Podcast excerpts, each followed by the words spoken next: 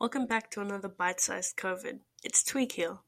In the past 48 hours, there have been 200 fines given to those in Australia not following the isolation rules. This amount of fines is 2.5 times the amount of every other fine given any other day. Yesterday, a learner driver with their mother had been fined $1,600 and they're trying to contest the fine currently. Some people think these kinds of rules are ridiculous and just straight up not making sense since they were in their own car away from everyone, but it's for their own safety.